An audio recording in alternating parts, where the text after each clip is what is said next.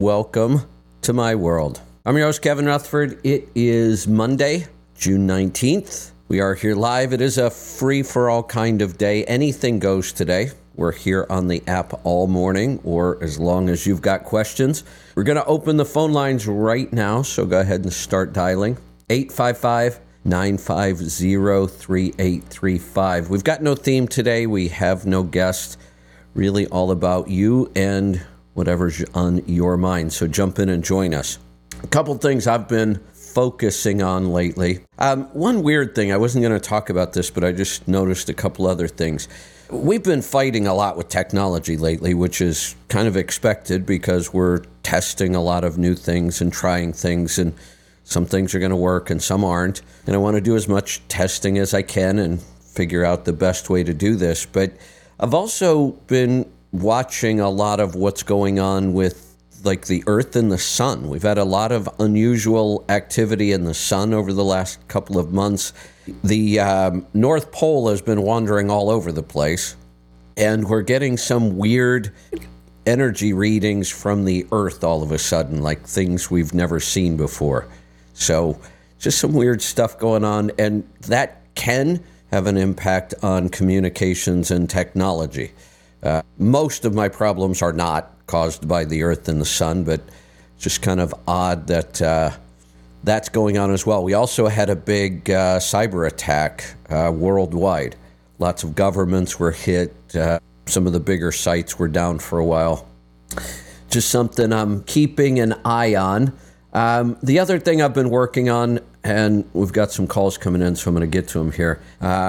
It's time to start watching for opportunities. We're we're testing a bottom in both the economy and in the trucking market and rates. Usually, when you get to a bottom, it's never clear. Uh, many times you'll actually start to bounce up off that bottom and it looks like a rally. Sometimes we call that a dead cat bounce. You get one big bounce and then it kind of stops, settles on the bottom again it, looks like most of the patterns we're seeing is an economy that is searching for the bottom. Once we find it, then the question is how long is it going to last? On average, they're about 18 months. This one may be longer because the run up was significantly longer than normal. Lot of weird stuff going on with government spending. They still want to throw a gazillion dollars at all this crazy green technology. That's going to be a problem. So it's hard to say, but things have changed. You know, when we were at the top, and I kept saying at some point, this is going to come crashing down. The party's going to be over. I think it's pretty clear the party's over. So this is the time that I shift strategies. You know, when you're at the top, the best thing to do is just get out there and make money, make hay when the sun shines. Now that we're at the bottom, it's time to start looking for opportunities and getting prepared. What is it that you want to see happen at the bottom? For example, for me, it's we're not really making any significant changes to our business because of this. It's it's staying the same, we're fine. What I am looking at those personal finance and real estate. Uh, we've been saving cash, waiting for some opportunities because the last four or five years were not really good buying opportunities in real estate. Prices were constantly going up. Now I expect that they'll come down. So they're not down yet. I'm not ready to buy anything, but I'm spending a lot of time researching real estate, watching prices so I understand what the pattern is. If you're thinking about becoming an owner operator, you should be watching the patterns. If you're thinking about getting your own authority, you should be paying attention. It's not time to move yet, but it's time to start planning to move. I started a series on social media about the six mistakes to avoid when becoming an owner operator. Most people are surprised by them. It's not the typical stuff you would read. So uh, I'll be continuing on that. I think I posted mistake number four today. Uh, so I may come back to that today, but the calls are starting to pile up. Jump in and join us 855 950 3835. We're going to get started in Florida today. Tony, welcome. Morning, Kevin. How are you? Good. What's on your mind today?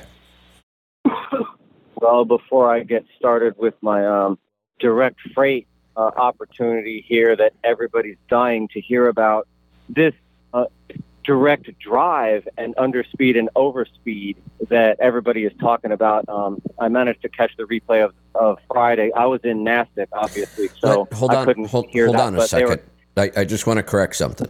We're not talking about underspeed or overspeed. Those could be interpreted very differently. We're talking about underdrive or overdrive. So we're talking about gearing that is either under direct, meaning it's a torque multiplier, or it's over direct, meaning it's a torque divider. But we're not really talking about speed here. Correct. Uh, thank you for that. Well, then Joel needs to quit saying uh, under under speed, or maybe I heard it wrong. The question is, do I need to be driving this thing in 12th? Because it's sounding like you know probably 13th is my overdrive in this uh, in this PACCAR, of course. But it, like, is the operating range like would I do better in the 12th, which is probably direct? And so the answer to this it do it question is, is, not, I know? i- is not simple. No, it won't do it itself. The auto shifts aren't that smart yet. They're getting there with the smart cruise systems that use GPS, but we're not there yet. So, no, it doesn't know itself. And there's no simple answer to this. When you ask that question, should I be? Then we have to go through the truck, the gears, the tires, the freight, the speed, the terrain, the, everything. This is a very dynamic situation. That's why what, what we were talking about ideally today, we are able to spec trucks that can run in three different top gears one underdrive, one direct drive, one overdrive. That's a lot of flexibility. It's been almost impossible for us to spec trucks like that before. One, because of the engine architecture, two, because we didn't have the transmissions available that we needed. So now we have lots of options, but more options also means more complication. When do you run in these gears? So we can talk about in general, and then we can get more specific by saying, do you have an instant read fuel mileage gauge in your truck somewhere, either a factory in the dash or the ScanGauge KR? Well, the truck has one, um, you know, but it's not going to be that accurate. Well, how do, So wait, the wait, wait, wait, is, wait. right, stop right there. Stop, stop, stop, because I have to correct something. Things change all the time. We tried not to get so locked into things here. I was the guy forever saying, don't pay attention to that stupid gauge on your dash. Don't pay attention to the ScanGauge, except for comparison and training yourself. I don't care if it's accurate or not. It'll teach us when we're getting better fuel economy, even if that number isn't completely accurate. Now, though, they have become much more accurate and we can adjust them. So we can track our fuel mileage on paper or even better with our app fuel gauges, get a real number, and then we can go in and adjust the dash. And these things are becoming far more accurate. Joel went over his numbers the other day, and his was so accurate, I was shocked, really shocked. So things change, technology changes. These gauges are accurate now, but they've always been accurate enough to teach us something. And that's what I'm getting to on this. So many variables, so many different options. We can talk about different driving strategies, but your best tool to learn this is experiment and watch that gauge. What works best? If you're on a level and you're cruising at 70 and you're in top gear, which is a single, a one step overdrive, well, drop it into direct and watch what happens. Your RPM will come up. What happens to the fuel mileage right then? That's the best tool imaginable. I can't possibly try to teach you how to, you know, drive in every situation, but that's really what we're talking about. Direct is going to be about 2,500 RPM on that one, though, because So I'm at uh, probably So all I'm telling you then, in so, overdrive. Yeah, so then obviously we wouldn't do that in your case, but the very next caller who calls me may be the exact opposite. He may be struggling along at 950 in top gear, and he needs to be in overdrive. So what I'm saying is there is no one answer to this. Right, and I lied about the PACCAR. It actually has a pretty decent gauge here. It says the average, but then there's this meter where the average is at the top, and then it teeters above and below Perfect. instantaneously as you press the gas. I really like that thing, yes. um, and I keep it on there. I, I know I'm not going. I'm going to get piss poor gas mileage when I press the gas, so I don't even really need to look at it. But I lied. They do have a pretty decent gauge in this 15 PACCAR. So if I'm going 60 though, I technically might have three gears I could use at 60 because it's only going to be uh, that would be like I? 1400 in direct and like uh, what 1100 or 1130 in overdrive. So that's what I'm asking now. So I'll look At- at it. I will at- look at that. I, you know, when you give me a specific scenario, I can usually give you the correct answer. When you say, Where should I drive this? Well, it's going to be all over the place, so that's too hard to answer. If you're doing 60 and your choice is 11 something or 14 something, then I'm going to tell you most of the time you're going to be far better off at 11 for fuel economy. What would be what would be a reason not to? Well, sometimes at that point, depending, and, and this engine may be one, at 1100 with the stiff headwind, that thing may fall flat. It may not run well at that. And another truck may run just fine there. Everybody's torque curves are different. There's, there's just so many variables. But we can make some general statements. The lower we can keep the RPM without the truck struggling, the better fuel economy we're probably going to get. Yeah, that's what I thought, and most of the, uh, the all the old school truck drivers are are going to say that you want to keep the RPM low. But I'm following this new uh, theology that you guys are saying, where that's not necessarily the case. Boost pressure, and with um, getting a Volvo, where you can go 70 miles an hour with you know, and all of the RPMs in those three gears are going to be pretty pretty equal. There's uh, more to look at and that's the way to go is is to have you know be able to go really fast not just 60 miles an hour and split the gears but higher speeds which is what we need and still have you know rpms low or high or flat Now, let let's and be Joel, yes let, please i let's be clear now. about something. Let's be clear about something. We can now spec these trucks to run from sometimes 55 fuel efficiently all the way up to about 75 fuel efficiently. It's a big range. That that's we weren't able to do that before. But here's what we have to remember. You will never ever get better fuel economy at 70 than you do at 60 or 55 or 65. It doesn't work that way.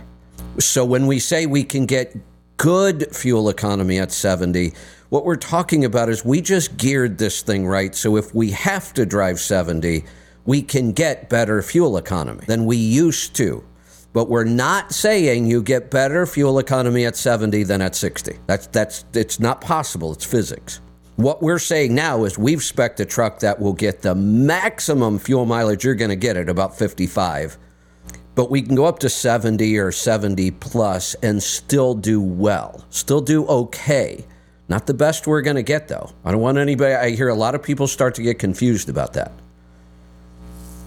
Yeah, and my um, my stubborn way of thinking is always going to be that well, with hours of service, you've got to try and maintain the speed limit as many times as you can. No, you should stop thinking uh, that way. Stop fuel think no, no, stop thinking gonna- that way. is Stop thinking that way. Fuel mileage is not a game. It's your single biggest expense. It's not a game. This is a business strategy that makes total sense. It's your single biggest expense. So there is there should not be this attitude of I should always try to drive the speed limit or faster. That, no, it's the opposite. You should always be thinking about what speed really makes sense. Very seldom do I see a need to drive fa- the speed limit or faster. I drive significant below the speed limit in the West. Well, not, I'm not going to say anything like you're morally bankrupt or anything like that over this. By the way, I agree with those people, but I don't like the way they're they're talking. So there is a a conscientious way of arguing. Um, but here, yeah, it. Um, I do disagree, but I'm open and I'm listening. Uh, ha- I just happen to think that my So- time is valuable. Well, so we can prove this I if you want, wanna if you're willing. Time on the road. It's not even that hard. Take a month and do what you've been doing. whatever speed you feel like driving with the idea that the faster I drive, the more money I'm going to make. That's kind of what you're telling. Do that for a month and then do what I said for a month. Pick a really slow speed and drive and then let's look at your net revenue at the end of the time frame. Your gross will be That's, higher. that's a really um, No doubt, but your growth. Here's the other thing you have to remember: considerate of you. Ev- every time we save a dollar in fuel or any expense, that dollar goes straight to our pocket. All of it, one hundred percent. When we increase revenue by a dollar, forty cents goes to your pocket. People forget Yeah. about that. Uh, they do not through this, and understand how to do this off, equation. I, before you cut me off, I uh, I've agreed to do it your way. I we've been through this. I've said that. Um, theoretically, I disagree with it, but I'm doing it anyway. I drove this truck up here 60 miles an hour, and I'm not going an ounce faster. Speed limit is 70 because I trust uh, and I like going to the fuel pump and not paying as much as I was. I really, really um, not get off on that, but but it feels good. Yes, You're right. So I'm trusting it. I, I just don't want to, and I don't like driving fast because someone's always going to be racing you anyway, no matter how fast Well, it- you go. It is, it's sa- it, not safer, but it's more comfortable to do like You know, they say when- and go slower. So I'm, I don't want to do the fast anymore. Okay, good. And, and here's the other reason to do the numbers. Because again, I'm not saying you should always drive 55 or 57. I did. I chose to just do it all the time. It was easier. And it worked really well for me. I was on scheduled runs that didn't matter anyway. So it made total sense for me to drive that way. If I were doing what Joel's doing today, out running around, running all kinds of freight, trying to prove fuel economy in all kinds of situations, I, I wouldn't be driving that one set speed. I would base my speed on the conditions, the rate of the load, the cost of fuel. Those things change dynamically every day. Now, would I ever exceed 70? Probably not. At 70 would I, my speed range would probably be 55 to 70 and I would spend most of that time at 60 or under. But would there be times I would run 70? Yeah, if I had the truck spec to do it and it made sense, the rate was good, I knew once I got there I could get the load off, there would be no delay. This is a very very nuanced topic. There are no simple answers. For any of those people that are out there that are like me, that oh no, that's too slow. Uh, No, I'm going to make you know two loads in that amount of time. I am with you, and you are right, but but just keep listening. They they know what they're talking about. I'm not discouraging you from doing that. I believe I believe that's true. What you're saying. Uh, these people that can run two loads in that one amount of time. Yeah, it takes Joel, uh, you know, three years to get there. Blah blah blah. But you know, in the long run, there could be less maintenance costs. You're you're a lot more peaceful. You know, just look at all the variables. Just like playing chess, you don't want to beat yourself, and you look at the opponent's threats first. You might be missing something. You, eh, you might Ton- not be doing the what if. Tony, you know what you just summarized for me? What I was talking about earlier. The reason when I go to help people make big business decisions, become an owner operator, get their authority, whatever, I approach it first. Here are the mistakes you need to avoid. That's what you were just talking about. Don't beat yourself. Don't don't go into this and make a Yeah, stupid that's right. mistake. That's that's obvious. It happens all the time. Don't do this. That's step number one. And what they don't know, most people don't know that you've made any mistakes. Correct. I do. Yeah. Don't make the mistakes though. Once see we can learn from other people. Our best learning tool is experience. But experience hurts and experience can be expensive. So we should try to learn as much as possible from other people. That's what I do when I highlight these mistakes. These are mistakes I've seen people make over and over and over in business, and it hurts. So let's start there. Let's avoid the mistakes first. Let's not beat ourselves. Let's go to Ohio. Herschel, welcome to the program. Hey, Kevin. What's on your mind today? Well, in the beginning, I need you to reach up by your left ear and turn that switch for rolling resist rolling resistance off. Okay. Turn it off for a second.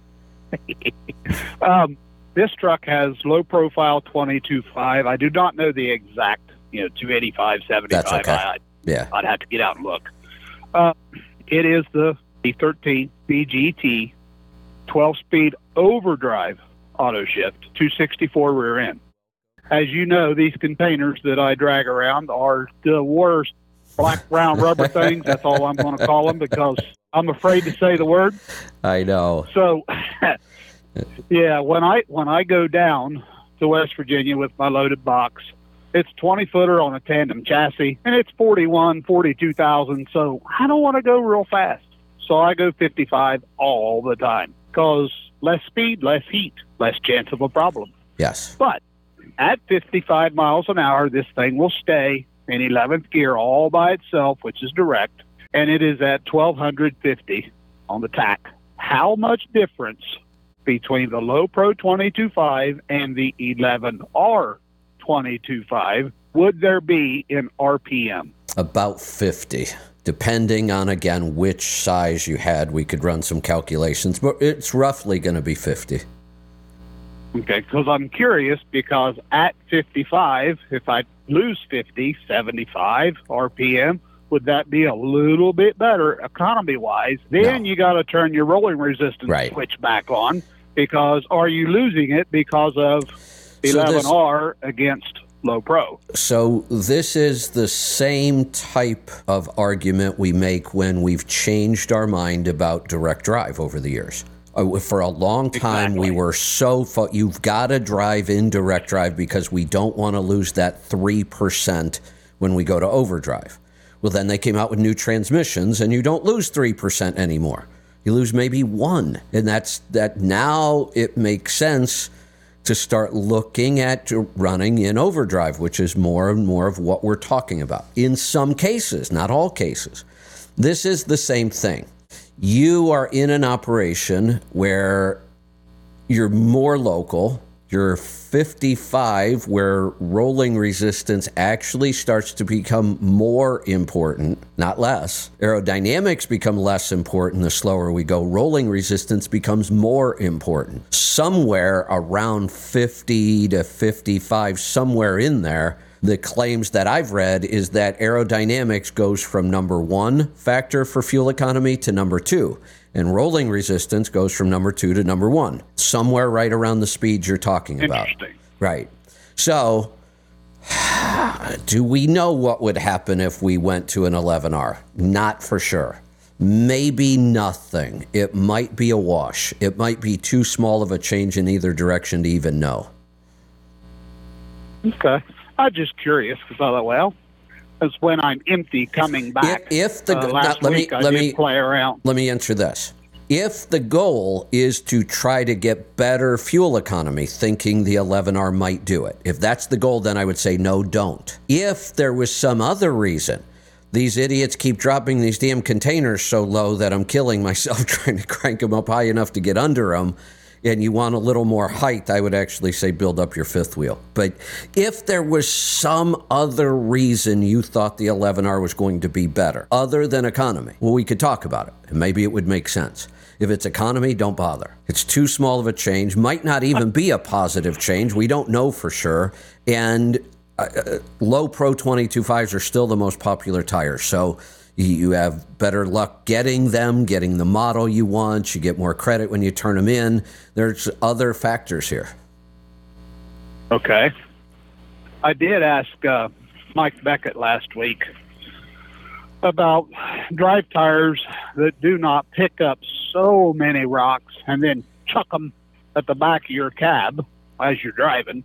And I know that an all position, which a lot of people call a steer, doesn't pick them up as much. Have you ever been able to quantify the difference in wear rating of a closed shoulder drive against an all position tire. I know they're born with about 19 against 30 to 32 Correct. as far as the That- 30 seconds of tread. I know that, but do the straight tread wear better Yes. so it's not quite as bad? Yes. In fact, if you measure the wear of your tire, when it's brand new, it wears the fastest. As it wears down, Sure. the wear slows down. So you take those tall one inch lugs, or darn near one inch lugs, and they wiggle like crazy. Hey, don't you feel it? When you get a new set of those big, tall lugs, I swear I can feel it squirming around on the road.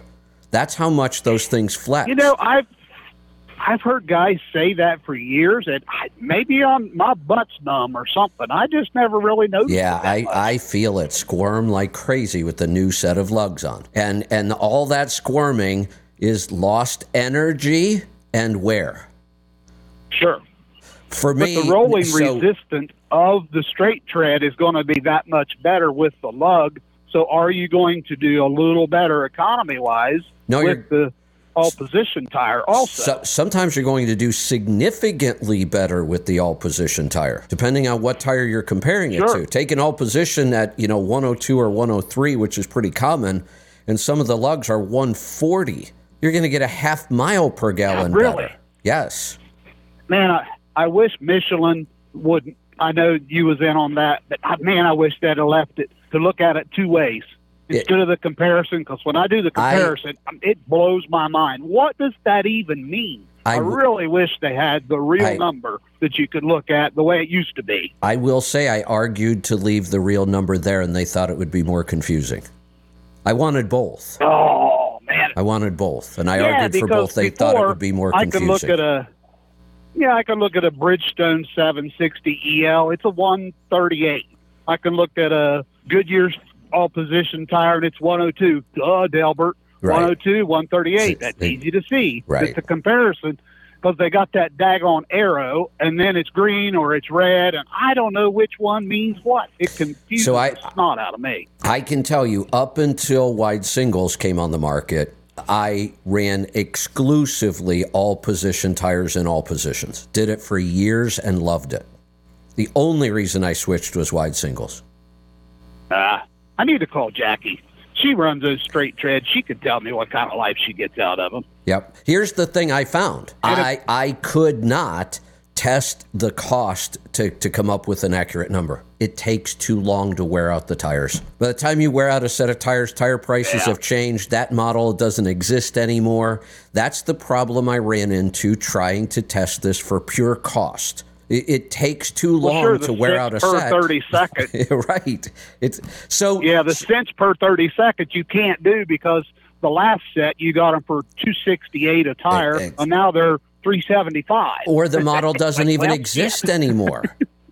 That Yes, happens that too. too. So i i- over the years, I just decided, look, I, it's impossible. I can't test these things for cost. So if it's that close that I can't even test it, I stopped worrying about it. Yeah. Okay. Well, I did order um, testing kit from Dr. Jack Oh, good. because everything that's been everything that's been going on. I, man, I, they do have a, a conference call that you do with one of their people.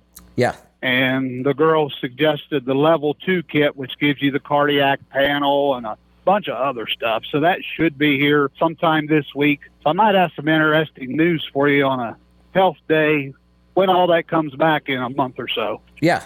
Definitely call with that. We'll go over it all. All right, Kevin, I'll let you go, May- bud. Maybe we'll even uh, give me enough time and maybe I'll get Dr. Wolfson to come on and go over it with us. That'd be cool. Okay, Yeah. I'll send it to you by way of email. Sounds Support good. at Let's Truck. Yep. That'll work. Okay. All right, bud. All right. Thanks. Talk to you soon. right, Kevin. Let's uh, let's go to Ohio. Joe, welcome to the program. You know, I really need to chase Herschel down on uh, on the trucking tribe. He's like 45 minutes from my shop. Oh, really? Yeah, he's he's working for uh, Evans there on the east side of Columbus, and I'm out between Columbus and Buckeye Lake. Oh, okay, I know where you are. So we talked a few months ago with Bruce about my uh, getting the 264s for my Volvo. I run the same lane day in and day out, southeastern Ohio, northern West Virginia. So I've got a set of 264 sitting on the pallet. I just have to go get them. So last week I used 1,072 gallons, or I drove 1,072 miles, used 176 gallons for 6.1 miles a gallon, Wait, spent 612 bucks. wait. Give me how many miles 1,072. and how many gallons? 107. Oh, you keep breaking up right when you're saying the gallons, and I think I'm just hearing it wrong. Say it again. 176. Oh, 176. Okay. I at first I thought I thought I heard like 107 and I'm thinking, "Wait a minute, that's 10 miles to the gallon." So no, you're right. Okay. Go ahead. So that got that got me at 6.17. Uh, and if the one if the 264s are correct one mile an hour or one mile per gallon upgrade, Who said that, that? I could get away. Wait, wait, wait, wait, wait, wait. That Whoever claimed that a gear ratio change would give you a mile per gallon? that is maybe I misunderstood. Well, I'm not saying Bruce- somebody. I swear to God, I thought Bruce. I'm not sh- saying he didn't said it's say a mile it. gallon. If I would have heard him say that, I would have questioned him. I've never heard Bruce say that. Bruce typically talks about I- three to five tenths, and and sometimes we can't get that. Sometimes you'll hear me tell people, "No, I don't think you should change gear ratios. There's not enough savings here." I've never seen a gear ratio make a, a mile per gallon difference ever. Well, then my difference of seventy-eight dollars a week in fuel may not may or may not balance. No, But, do um, do not do not budget this on a one mile per gallon difference. I it, I think budgeting on a half mile per gallon difference is better and might still be a little high. Okay, because I mean they're set as the the price. The price is right. I I I told him I was like, What gear salt sticker on them. I will come get them Friday. what gear ratio do you have right now? Uh, Ten speed with a three ninety. Ooh, what year is this thing? O two Oh, what engine? Detroit. Okay. So, how fast are you driving most of the time? Right now, because of the hills here in southeast Ohio, I am running 1580 on the tach at 65 miles an hour because the downshift from 10th to 9th, I'd be at 52. Yeah, the So I'm actually running faster than I want to because the 10 speed's killing me. Right. The the 10 speed is a little difficult in this operation with 390s. Uh, unless I, I can tell you, 390s with a Volvo and a Detroit, that's the last truck I sold. Mine was a 99 Volvo with Yeah, the we- Detroit and 390s. And at I, I I do the tandem or I do the spread axle dump, no arrows. I, we've talked about this a little bit in the past. I just I don't have the air um, dynamic ability to save any fuel economy in that sense. in what sense? Yeah. The worse your aerodynamics Um, are, the I more don't- important slowing down becomes. And we've talked about that. But like I said, you know, with the rolling hills of Southern Ohio, eighty thousand, I would be in ninth gear at eighteen hundred RPM at fifty-two almost every pull. If I tried to run fifty-seven miles an hour, um, I don't have no side skirts. I don't have no fairing. For, for, the forget the aerodynamics. Let, let, let, let, let's stop talking about the aerodynamics. They're meaningless. You don't have them. We're not going to get them, so we don't. I don't want to spend any time on them. The numbers I'm hearing from you aren't making sense. Oh, wait a minute. Because of the 10 speed, we've got two drops all the way down to ninth. That's what's going on here. It's been so a long time since I've worked with a, a 10 speed like this. Uh, you you are correct. So the 264s. Had I uh, had, sixty-five would be fourteen hundred RPM. yeah, which is fine. It's a great place to run that engine, uh, especially when we need a little more um, horsepower. When when we're really torque and horsepower are slightly better on that engine, around fourteen hundred, and that's what you need because you're heavy and we've got all these short pulls. Uh, I I um, Bruce has got it. Bruce has got it tuned to 650. I have everything but his manifold. I have the big turbo. I have the fast fuel. I have the OPS. I have the fleet. I just haven't gotten the manifold yet because when I'm ready to spend the money, it's out of stock, or I forget about it for a while because everything's going great. Yeah. No, and, and all that horsepower and torques helps. The tune really helps that thing. 264s are probably just about ideal for this. But I'm going to predict four or five tenths as a gain. I wouldn't budget on anything more than that. But for a thousand dollar gear swap, that's oh, that's phew. worth every penny. Oh, Absolutely. No doubt. Yeah. This is one that I would definitely say Thank change the gears. Okay, because basically in my head I knew it was the right thing. Listening to Bruce and the guys that done it, I know it's the right thing. Maybe I was looking for validation Yeah, and I mean, I know it's the right thing to do. It is the right thing to do. And I don't always say that about gear changes. In the last couple of years, I've been very careful about gear changes because it got so expensive. And I don't want people to hear that and just run out and spend six or seven thousand dollars to change gears and never be able to make that money back. In your case, though, it's kind of a slam dunk. You did. You got a great price Yeah, on I- them. Overall cost isn't going to be that much, and this is a, a really good change based on what you're doing. is we spoke a couple months ago with Bruce on the Power Hour, and I actually had a a full cutoff, disc brakes, super singles, everything, but I didn't get down there quick enough to lock it in. Ah, ah, Did someone yeah. someone got someone got down there before me? But I was down there Saturday picking up other items for another truck that's sitting in the shop, and I seen them sitting on the pallet. I what are these for? He's like, I'm getting ready to put them on the website. He's like, I can't get no one to buy them. I was like, No, I want them. Perfect. I, I was like, with him, how, he's like, how much? Thousand bucks. I was like, I got 500 here. I was like, can you hold them until Saturday? I come down and get them in the pickup. He's like, yeah, I'll hold them. So I'm going to go get them Saturday, either Friday morning or Saturday morning. Perfect. All right. Well, in that case, thank you very much. You're welcome. Thanks for the call. Let's roll on into the next call in California.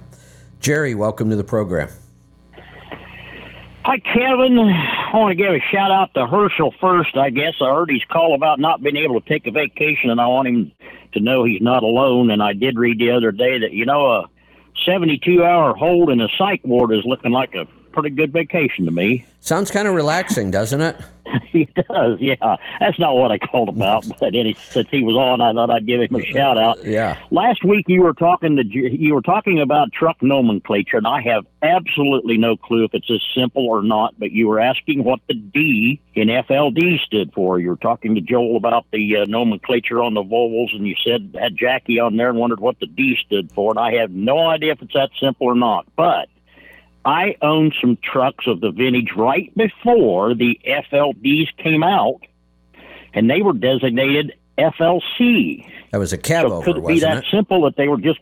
No, no, they were conventional. Oh, were they? No, they were FLCs. They were conventional. Uh, the the predecessor to the FLDs that came out. But I just wondered if it was that simple. They were just going up the alphabet. They had a C and then they had an FLD. It, so. it could have been. I mean, these numbers and letters, and, and they're in a lot of model numbers of components, and the, the model number usually tells us a lot of information if you understand how they did it. For example, in transmissions with um, Eaton and both Eaton and Spicer, maybe everybody else, I'm not sure. If there was an O in that model number, it was an overdrive. If there was no O, it was a direct Right. drive. Uh, so, and all those other numbers meant, you know, told you how many gears, told you all kinds of stuff. So, um, somebody, when we were having the conversation, said the C designation was for cab over, and I believed them, but um, now I believe you. It well, it wasn't. definitely wasn't. Right, It was. yeah. But if you went in and got parts, they, it was designated as an FLC. I don't know. Hell, I'd probably remember It- some of the VIN numbers, but anyway, those old square nose uh, conventional uh, Freightliner tractors, the immediate predecessor to the FLDs, were were designated as FLCs. So that's all. I just thought I'd follow through on that and didn't know was that simple or not. It, it could be. You might be onto something. All right, that's it. All right, thanks for the call. Yeah, it's uh, I I don't know why I've never bothered to learn those in trucking. I probably know more cars like that than I do trucks. Like I said, the the Europeans had the best method of naming their vehicles. The name told you something, told you several things, told you the body style, the engine, uh, whether it was two wheel drive or four wheel drive, many times, all in what they would call the model number, like a, um, like a BMW, like a 330iX. That tells you a couple things. It's a the body style is the 3 series. The engine is a 3.0 liter and it's four wheel drive all from the name. And instead, we call something a Maverick. Yeah, well, that helps a lot. Let's uh, let's go to Mississippi. Phone lines are open, by the way. We uh, we blew through the calls we had this morning, and uh, there aren't any more coming in. You guys might uh, give me an easy day today. Let's go to Mississippi. Mark, welcome. Hey, Kevin. Uh, tried to call on Friday, but y'all were long winded, and I had to go visit a customer and take them like a bunch of pies through some customer relations. So uh, anyway, I got an oil sample there, and then I have a couple things I want to cover. So I don't know which one you want to get to first. Well, let's do the oil sample first. Uh, other than your base that they flagged at a level two, which you've still got plenty of base there, I wouldn't be worried about that base at all. I mean, this really, in my opinion, I'm going to guess that you're using the catalyst. Of course, yes. Catalyst, uh, it's car hauler using. I mean, you may or may not remember. Oh, yeah. So- CD thirteen. Yeah, so Wow. we, we, we've got high iron that they would flag at a level one, the, the low base at a level two. Honestly, I look at this sample, it's a zero. There's nothing in this sample to be concerned about at all. Okay. I, I just wanted. I normally just get Pittsburgh Power, but I've never had you look at it, so I was just like, you're kind of like the the other doctor here. So uh, anyway, uh, well, uh, You know, one thing I do notice that's actually a little odd. it is, no no there's not like that because that, that seems to be one of the biggest problems for people out here is they don't run the numbers and look at the numbers and, and, and drill down in their costs and all like that. They're actually know what they're doing. And I, I, that, and then you, you get people on here that, that, that don't understand customer relations and building relationships. Uh, it, it's just, uh, you know, that's what I did on Friday. I was like, I, I ended up having like some issues. I had a ran over something at a customer site last week and had to get a road call out to get a Sear tire. So I bought. So week kind of ended short and uh, some other weather delays. But so I, I spent time Friday to go go to my main customer and uh, just you know, and they're like, "What are you doing? Why are you running this?" I said, "Because you're good to me, and I appreciate it." And yeah, well, well, you're good to me. You're good to us. I'm like, "Well, I know it's a two way street, but it's like how much I So- appreciate you know what." Go ahead. Yeah, I, I was just going to say, I, I, for some reason, I'm not positive that I'm taking this topic I'm about to talk about from the right book, but I think I am. I think it's somewhere in the Seven Habits, but I'm trying to remember where. Uh, You know what? I, The- I'll be honest with you. I never got I never got through that book, and I really need to because It- once I read, got, you know, later in life, is you know, uh, how to win friends and influence people. I, just pretty much put those principles So- to work, which is probably in the same book. So So here's a principle, and I believe he talked about this in the Seven Habits. It, he it's called the emotional bank account. So it, it's the idea of every interaction we have with other people. We should look at it as an interaction with our money. So when we have money in our hand, we could either go spend it, right? And a lot of times we spend it on stuff we don't really need, which, which is fine, or we could put it in the bank. And if we put it in the bank, then we have some when we need it, right? correct. And I'm a big believer in we should save. I've been talking about it for a long time, especially when tough times are coming, you should save even more.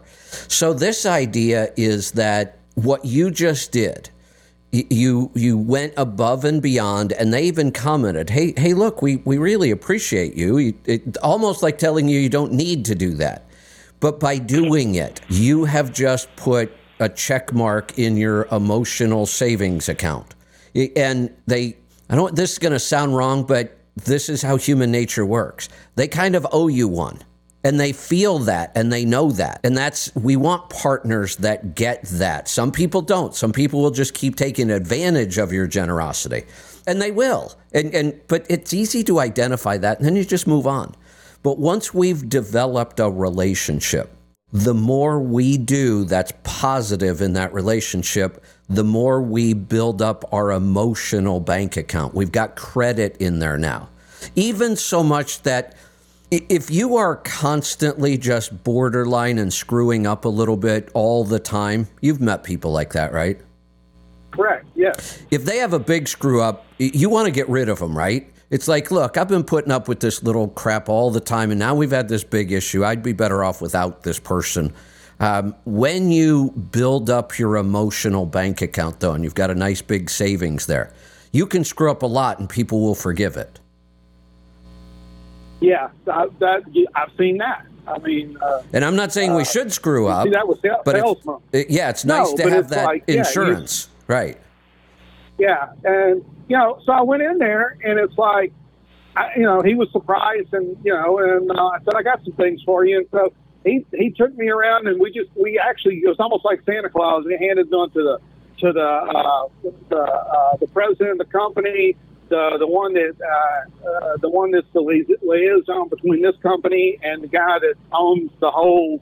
There's a lot of more companies, so there's a huge. The guy that owns uh, this company is a, is a billionaire. He owns a lot of companies and in the auto industry and other industries and all like that. So it's like we made that. We didn't get to the billionaire. He didn't work in that office, but uh, you know we made the rounds. Human resources, the the, the dispatcher, and then the, the guy that plans all the lo- all the loads I do. He goes, "I've seen your name a lot. You do this." I said, "Yeah, yeah." He goes, "Well, we appreciate it." I said, "You know." I said, I don't care how many stops you give me because people complain in car hauling about how many stops they get. And I said, you know, to quote Paul, the most stops I can do is 10. So, and I told them that. And, you know, because it's like, and they asked, you know, they asked me what, what I wanted to do. I said, you know what? I told, I told the, the guy I talked to all the time, I said, I, I don't care. Whatever you need me to do. Yeah. I said, you know, I am. It doesn't matter to me. Y'all are good to me. Right. And, and it's like, you build these relationships and it comes back to you. And it's like, like I said, I told you one time before, I don't even feel like I work out here. I mean, I've sat in an office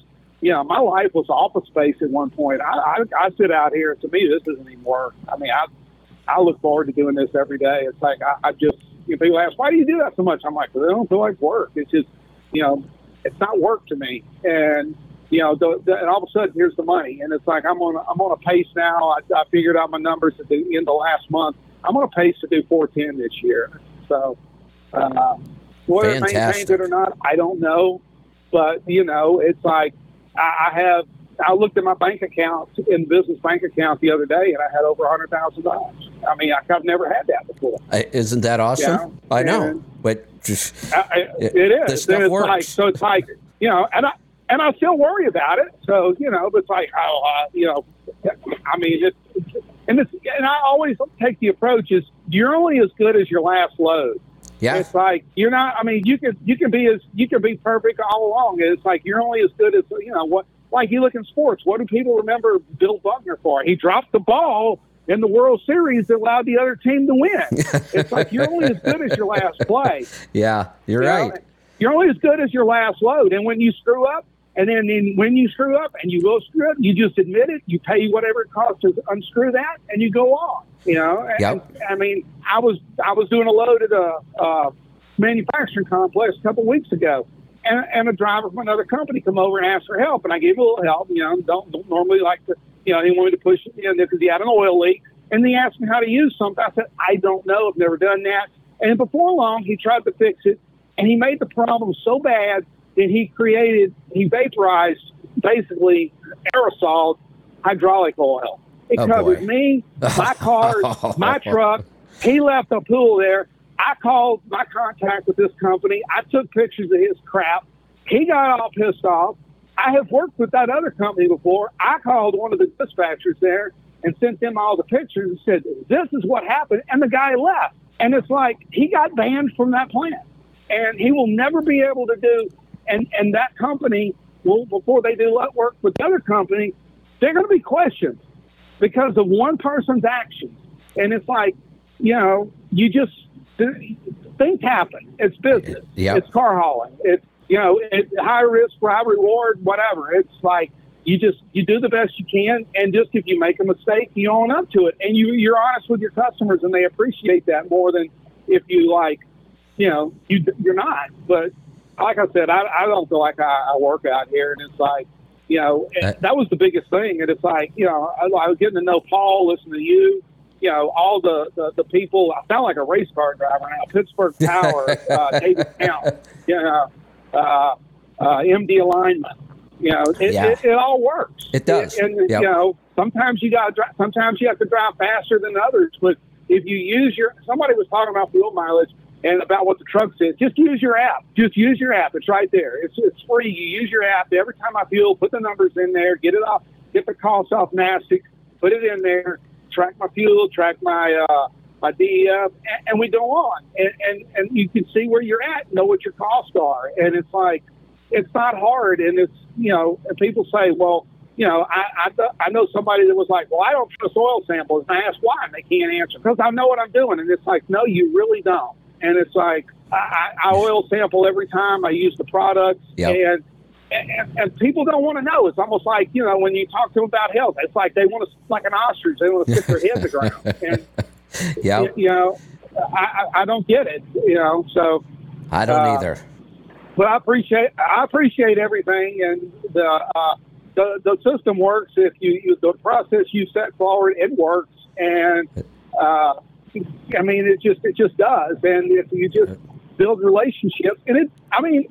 I was listening to John Force's interview. He's a drag racer, and he didn't win a race for eight years when he first started. No, eight, eight years. Eight and years. it's like seven years. It took me, yeah, it took me seven, almost eight years to get where I did last year. There you go. And, and so then, then it, it took off. Like I said, I changed my business. Like in, in the first eight years, I changed it ten times. Right. And, and Right. people are scared to change. People are scared to change. That's- I don't want to change. Why that's not? truth It right doesn't there. work. You That- have to change. That hurts a lot of You- people. you You're have right. to change. Yep. Yep. Good point.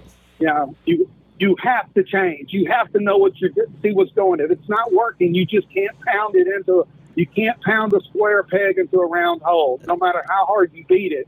And if it's not working, you got to figure out why isn't working and you make a change, make adjustments. And I mean, I went through three different types of trucks, so several different types of equipment.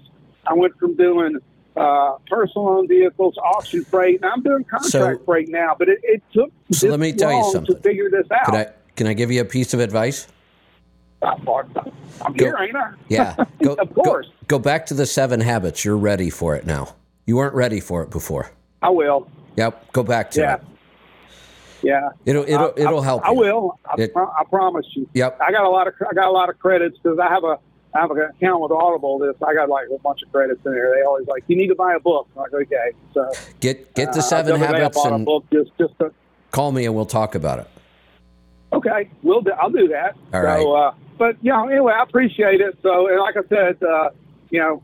Uh, you, you got to know your numbers and you got to build relationships, and it, it, it doesn't happen overnight. People want this Yeah. to happen overnight. It doesn't. That- I told somebody last night. I'll leave you with this: you got to stop thinking like a driver and think like a business owner because this is a business. Driving's just part of the business. That's a very good point. And the fact that it doesn't happen overnight takes years, years, and it gets better and better and better all the time if you keep working at it.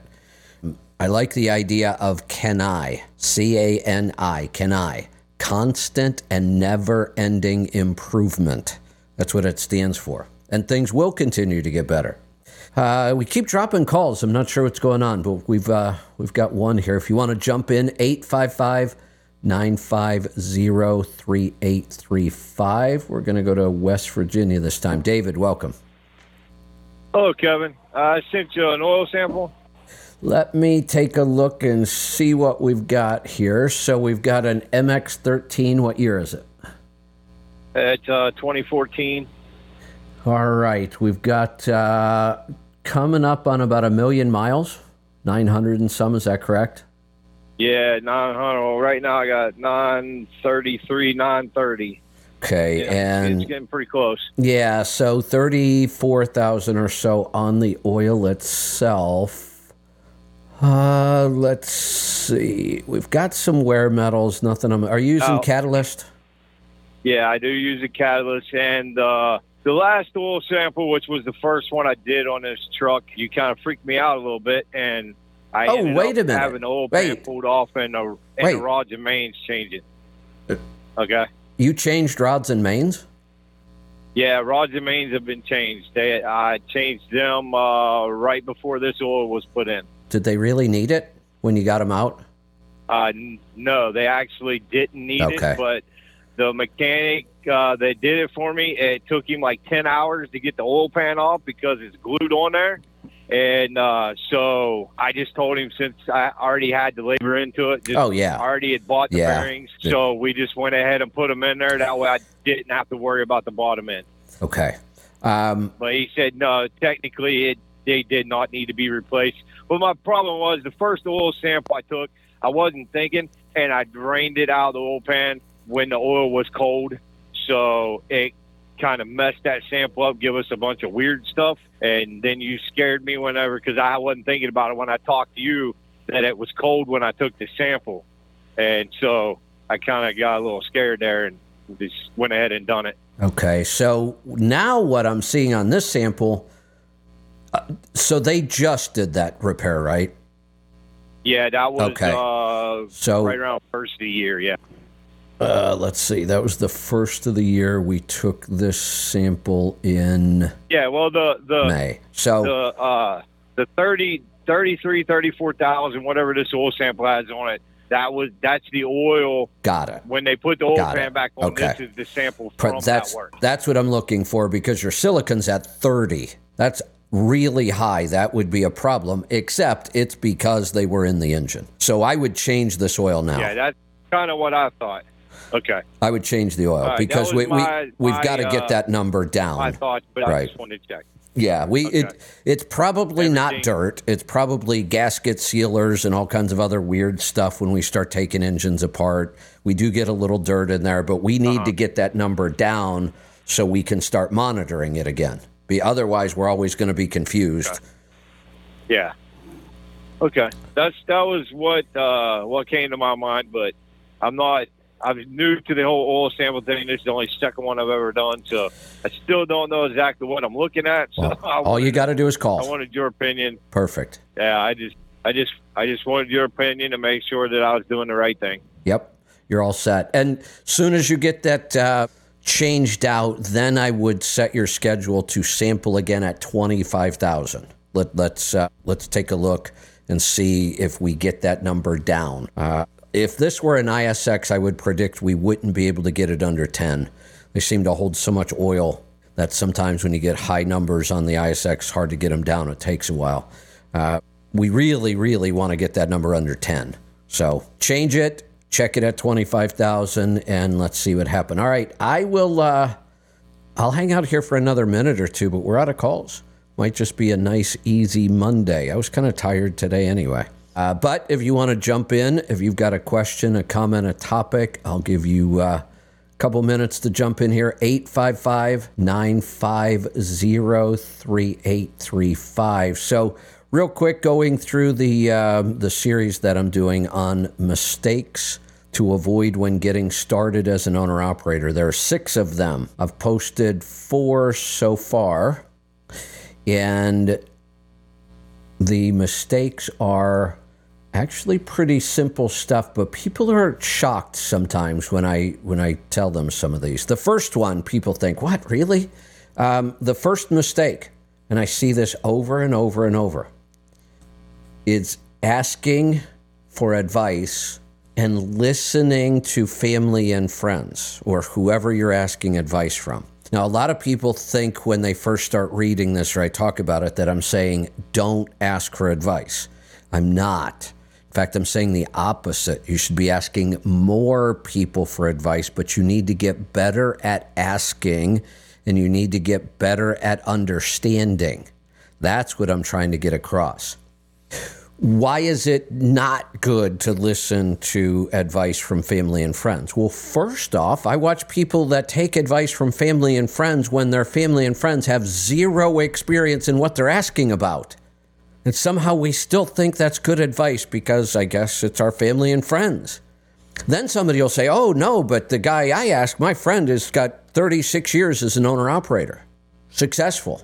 Okay. That could be a problem. I'm not saying it is, it could be. You have to be careful. There's a whole book I read about this topic that sometimes people who have done something really well for a long time are very bad at explaining how to do it. For, sometimes they just don't explain very often. They're they're not good at at simplifying things, or the opposite. They oversimplify it because they have forgotten that some of those early concepts can be complicated if you don't know them and you haven't done this. So even somebody who's been very successful at what you are trying to do may not be good at giving advice. You have to be able to determine that there are other and this is when i was writing this when i was thinking about this years and years ago i wrote these these mistakes a long time ago i'm updating them now But one of the things you should get good at, this is when I developed this idea of asking the question why and why not. Here's just a simple example. And I've seen examples like this happen so many times. Somebody will say, "Yeah, I'm, you know, I'm thinking about buying a truck," and somebody else pops up and says, "Oh, never buy this kind of truck, uh, some brand. Just put any brand you want in there. Never buy this." And then that's it. That's all they say. And the person asking for the advice doesn't really ask and follow up. Well, ask why. Here's some of the simple answers I've gotten. Oh, well, they're too heavy. Too heavy for what? I don't care about weight in my operation. But see, they didn't bother to explain that. Something that simple. I see this over and over and over. So get better at asking questions. Holy cow. I just asked for some uh, phone calls and the lines lit up. Guess I better go take some of these. Be here all day now. Let's uh, let's go to Florida. Pat, welcome. Hi, Kevin. This is Pat. Uh, I just wanted to update you on my girl's uh, dizziness for the BPPV and oxalates. Uh, she was pretty clean for two weeks uh, in cutting back and taking some uh, berberine. Okay. Uh, didn't have any problems, and then she found a a sale over at Walmart on spinach, and she started eating too much spinach oh again. boy. So it's it's just a question of uh, managing the. Because she had three episodes since then. Ah. Um, just a question of managing how much oxalates you take in and try to eliminate them slowly. I, I'm glad she ate the spinach. Actually, it, she kind of proved what we were looking at. Yeah. Yeah. Yeah. I that's, think so that's, that's the one topic. The other. Uh, the other topic is uh, I sent you a uh, publication from uh, uh, Dr. Paul Marik. Are you familiar with that doctor? Boy, the name sounds familiar, He's but one I'm of the not found- placing it right now. He's one of the founding uh, uh, people of the uh, frontline COVID care, critical care people. Oh, okay. and uh, he's sort of a sort of a genius in my mind. Anyway, he has a list of uh, repurposed drugs that are helpful for cancer cures, and I might point your attention to number seven, uh, which is mebendazole. And mebendazole is an anti-worming d- drug. It's sort of like uh, ivermectin is to COVID, mebendazole is to cancer. So if you want to do some research and look at that, and that Dr. Marik, if you could get him, he'd probably be a great guy to get on uh, Destination Health for an interview. Yeah, I'll, I'll take a look at that. I really haven't. I, I'm familiar with him, but I really haven't looked through a lot of his stuff. I think I will, though. I know I know one story of his from that's on uh, the YouTube from 2017. Basically, the guy remembers all this research from his many years, and he puts together something that that seems to work, and he cured uh, sepsis in the hospital environment. Yeah, Uh, of course, they don't want you. They don't want you to. They don't want you to know about it because you don't make any money on his cure. well, that's, and that's, the same thing with these. repur- Yeah, that always seems to be the case. And that's the same thing with these uh, cure cancer drugs. This menbendazole looks really interesting. And, and have you heard of the other guy, Dr. Mobeen Syed, Dr. Been?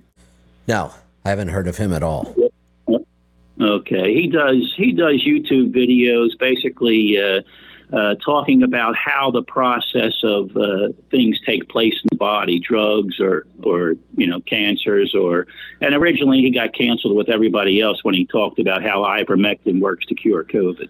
So uh, these are some of the leading guys that are coming up with uh, uh, answers to how do we treat things without uh, doing the three things you don't like that doctors do: cut you, poison you, or what's the other one?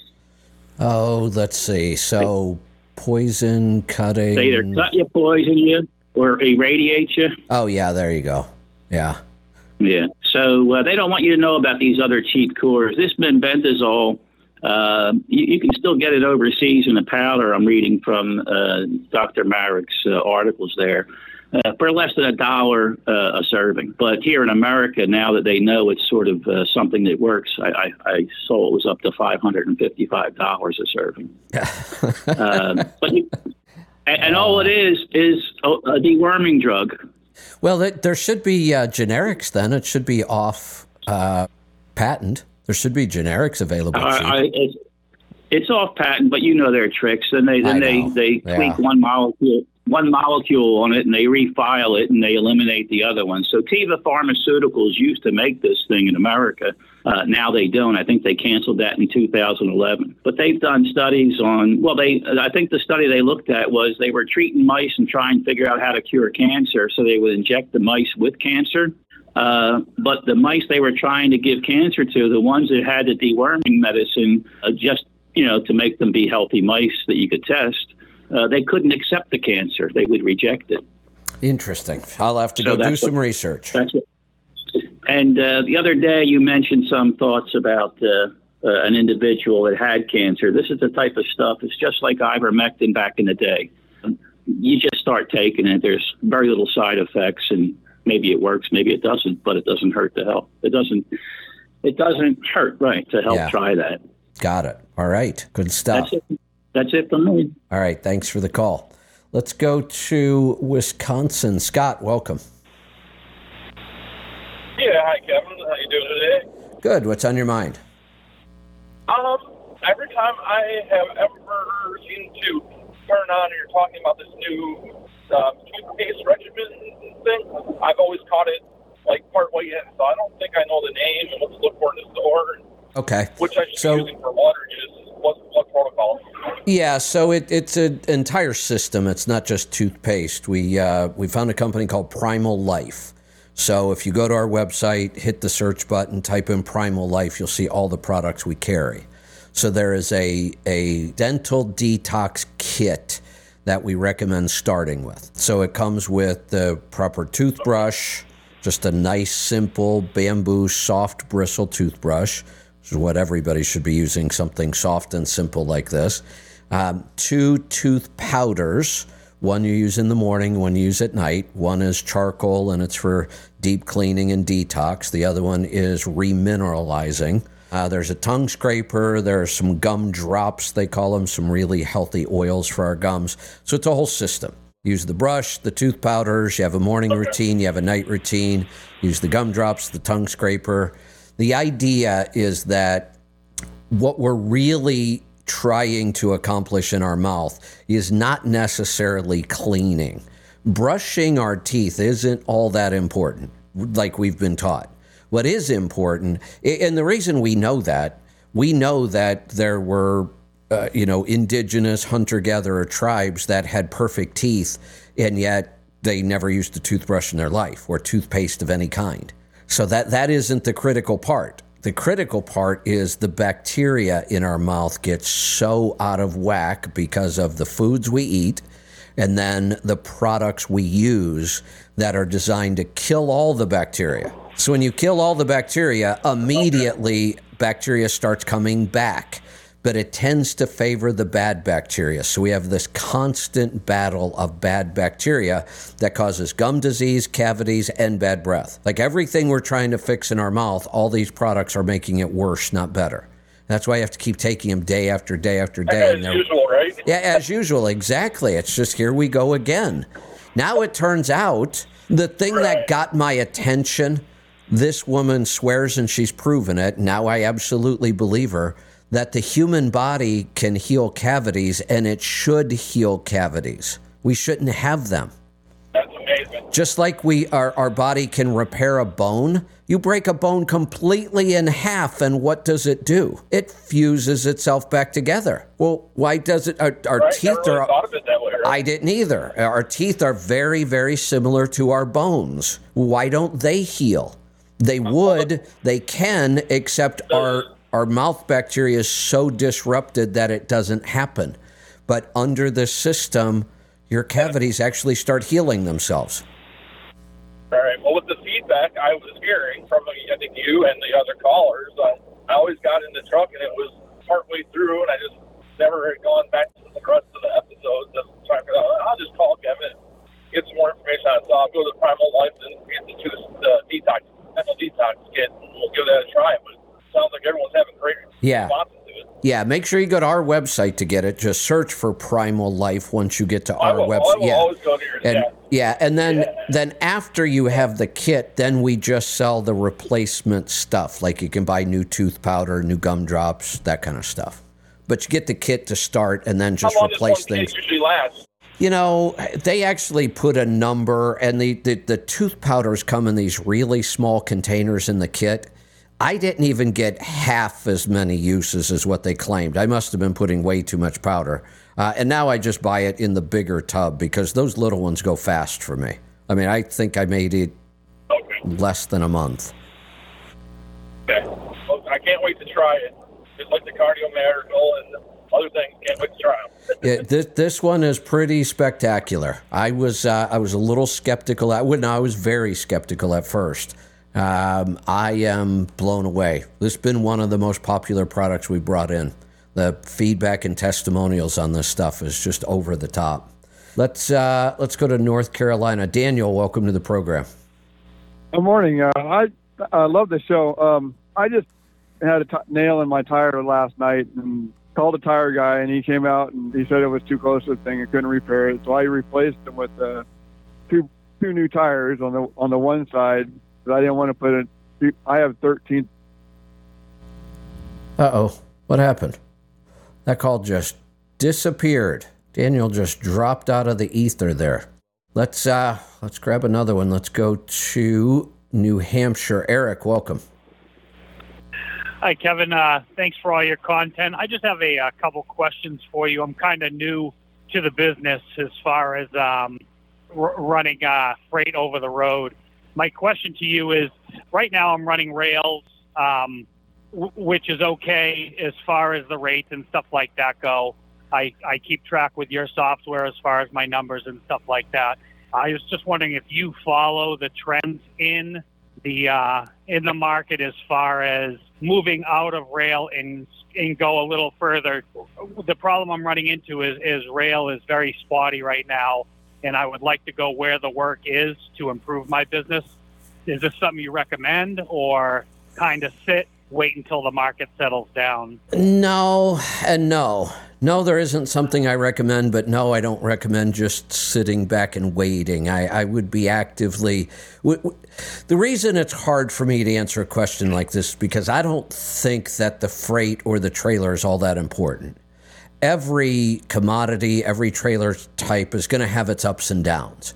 Now, there is a strategy for a lot of people. If it's possible for you to own multiple types of trailers, that's not a bad way to go. I've seen people that have been really successful at that. But I'm not a huge fan of jumping segments just because ours slowed down. We, we should. There's a lot of other things you should be considering. One thing I would ask you: of all the trucking segments that are available, what's the one that either intrigues or incite, excites you the most? Forget about money. What would you rather do? uh, regardless of money, uh, as far as I can do, my history is I've had my CDL for 30 years, and my history is doing heavy haul. Um, I retired from that job and hopped into doing what I'm doing now. So I, I would say either flatbed, dry van. My my goal is to to keep it to keep it interesting for me. I'd, I'd like to go further, like uh, throughout the country, just see parts of the country. My kids are older. Yeah. Okay. Um, it's something I've always wanted to do. So, so again, I would keep thinking I wouldn't base this on money. Money changes, rates change constantly. Things get slow, then they pick back up. So, uh, there, if you couldn't make money in a particular segment, then that segment wouldn't exist. So you can make money doing anything. So I, I don't. Gotcha. I tend to look at. So for me, for example, um, I've done a lot of different things in trucking. If I were to go back to trucking today, you know what I would want to haul? Big boats. What's that? I would specialize in big Yeah. boats. I think it would be fun. I'd be near the water a lot. I love boats. It's different, it's challenging. That's how I would approach this. Not so much which segment is hot right now.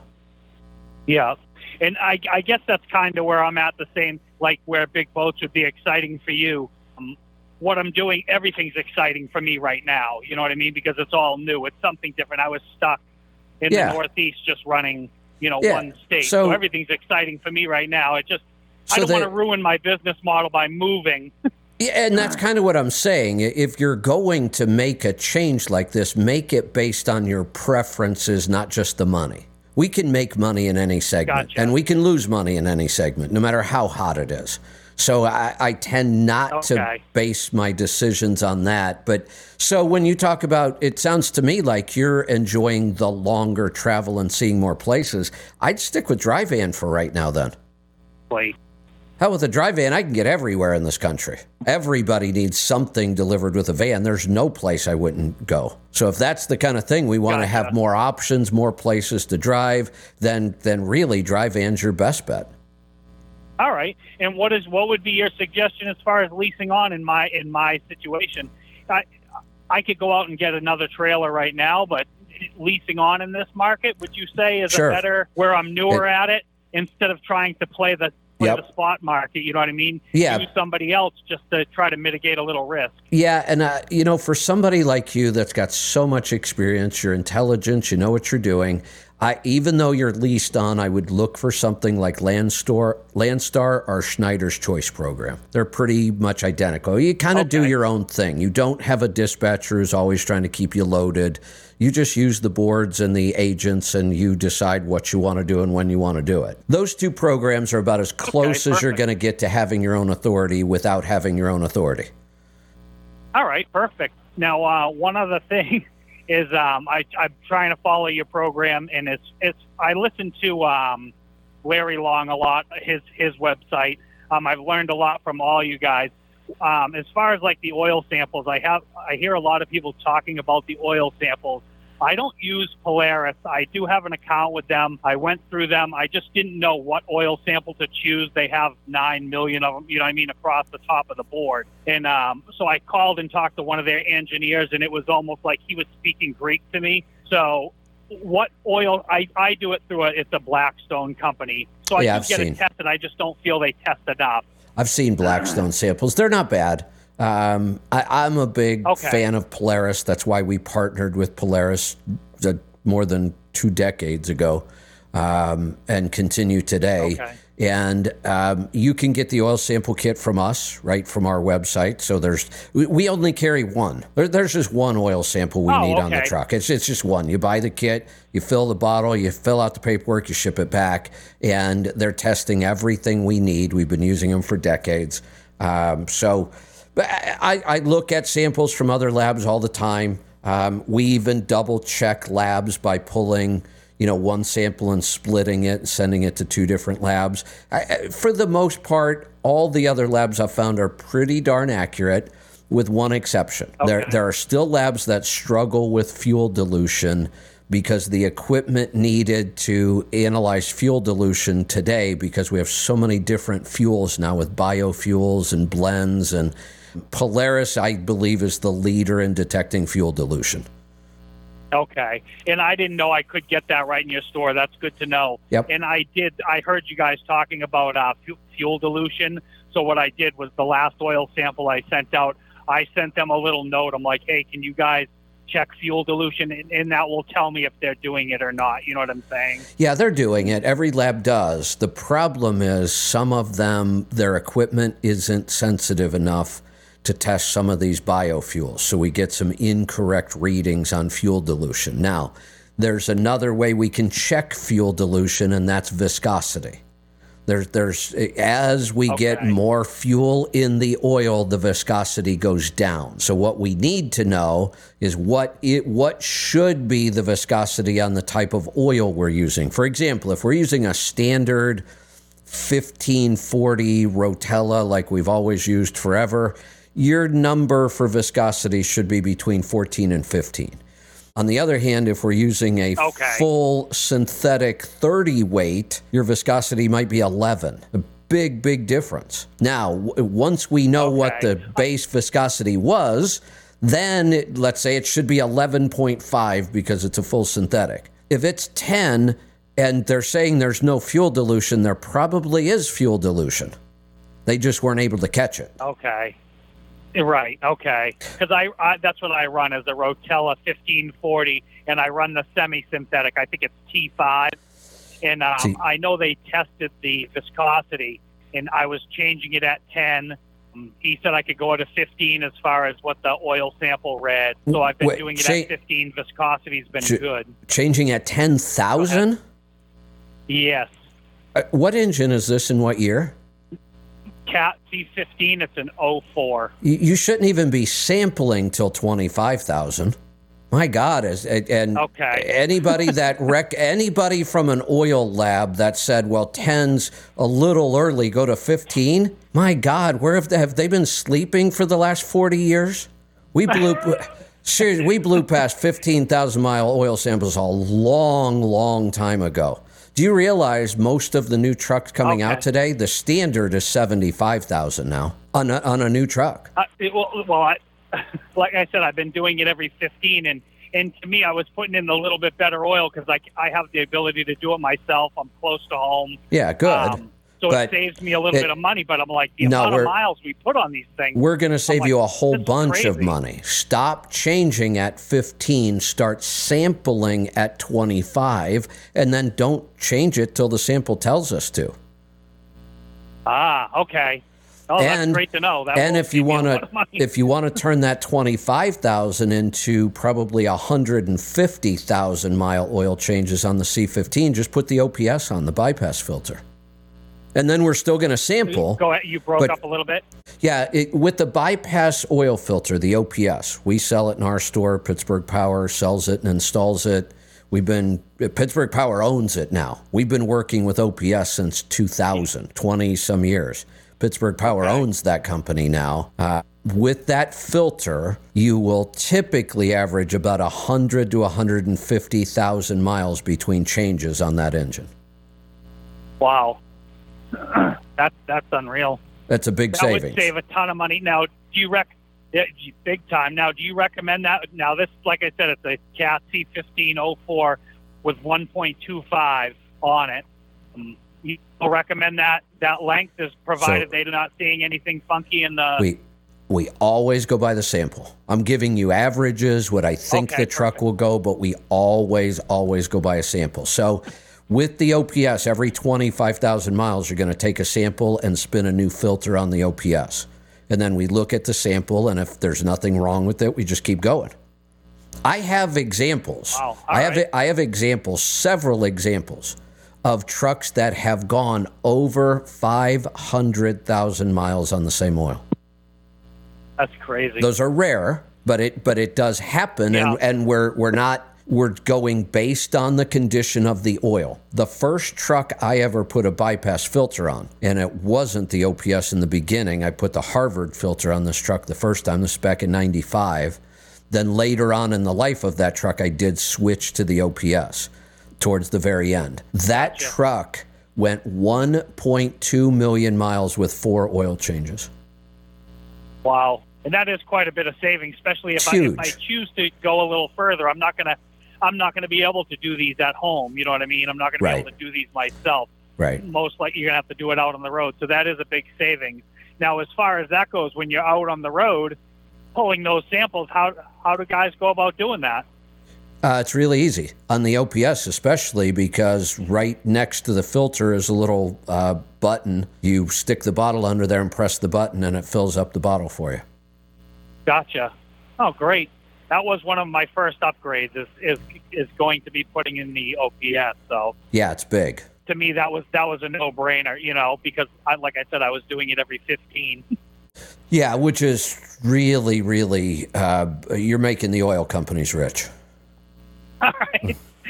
Well, I appreciate all the information, Kevin. I again, thanks for the content, and uh, I really appreciate it. You're welcome. Thanks for the call. All right, Herschel's back. Herschel, what's up? Hey, hey, Kevin, that uh, that guy that followed me that does the bucket work, I did not catch his name. Yeah, I didn't either. I mean, I did, but I don't Well- remember names once I hang up on somebody. Sometimes I don't remember them when I'm talking to people, but Okay, well, if you're still listening, bucket guy, 740-253-1012, if you want to give me a call. there you go. We'll make And- some connections. I found this kind I found this kind of odd. I was considering in the winter because intermodal got crazy slow. I was considering jumping to Landstar. I was talking to a buddy that's part of the tribe, and uh, he said something I didn't know. What's that? I've been driving these things for 30 I've been driving trucks for 35 years. 25 of them has been kind of regional, you know, multi-state but not Yeah, OTR. right. Right. Lance, Lance, Landstar will not take me because I do not have one year OTR in the last four years, so they wouldn't take me. Now, oh, wait, wait, wait, wait a second. Wait, oh, hold, 35 years. hold on. I want to be clear about something. Are you saying they would not take you because he said that or because you applied and they turned you down?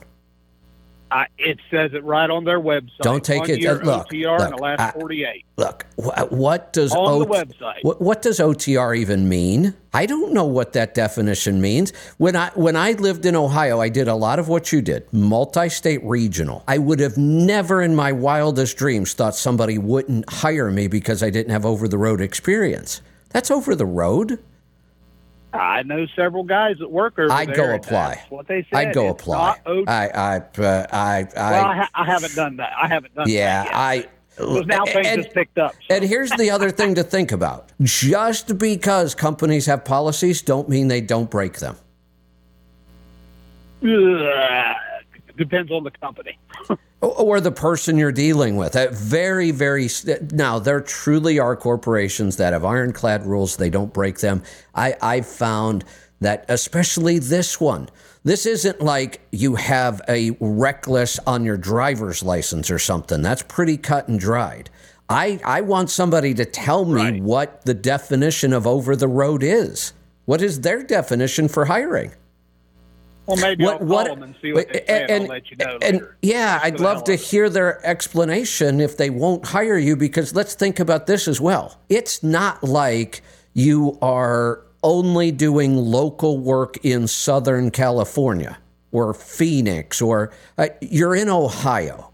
You're traveling multi states. You're dealing with weather issues, winter. I, what about your operation would tell somebody you don't have enough experience? Come on.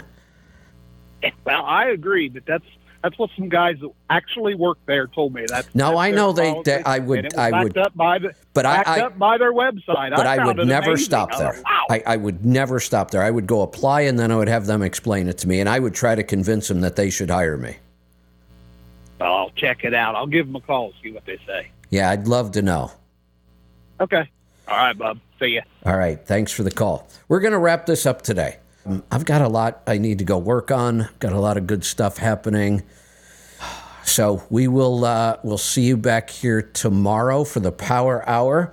We've got a special guest on Wednesday from Light Balance. We may have some new uh, some new stuff to announce possibly on Wednesday. Uh, can't tell you what's going to happen with spaces this week on Wednesday, Thursday, and Friday because I'm still fighting with the technical issue. Um, I got a new phone that's going to help, but I got it over the weekend and I didn't feel like playing with it. So I'm going to go work on some technology issues right now and try to get ahead of this. So we'll see you back here tomorrow. Be safe, be profitable, be fit and healthy. Always do the hard work and master the journey.